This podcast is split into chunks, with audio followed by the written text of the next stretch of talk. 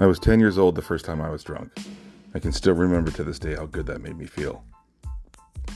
I didn't know, however, that I would end up with a 30 plus year battle of mental health and addiction. The Wolf Den will weekly look at my own personal experiences around mental health and addiction. I'll look at how I found recovery, how I'm maintaining my recovery, and I'll speak about creativity and the role that art has played in my life. I'll also talk about the difficulties and the struggles of being a man, a father, a husband, and a son uh, in addiction. I'll talk about some really horrible things. I'll talk about some really inspiring, awesome things.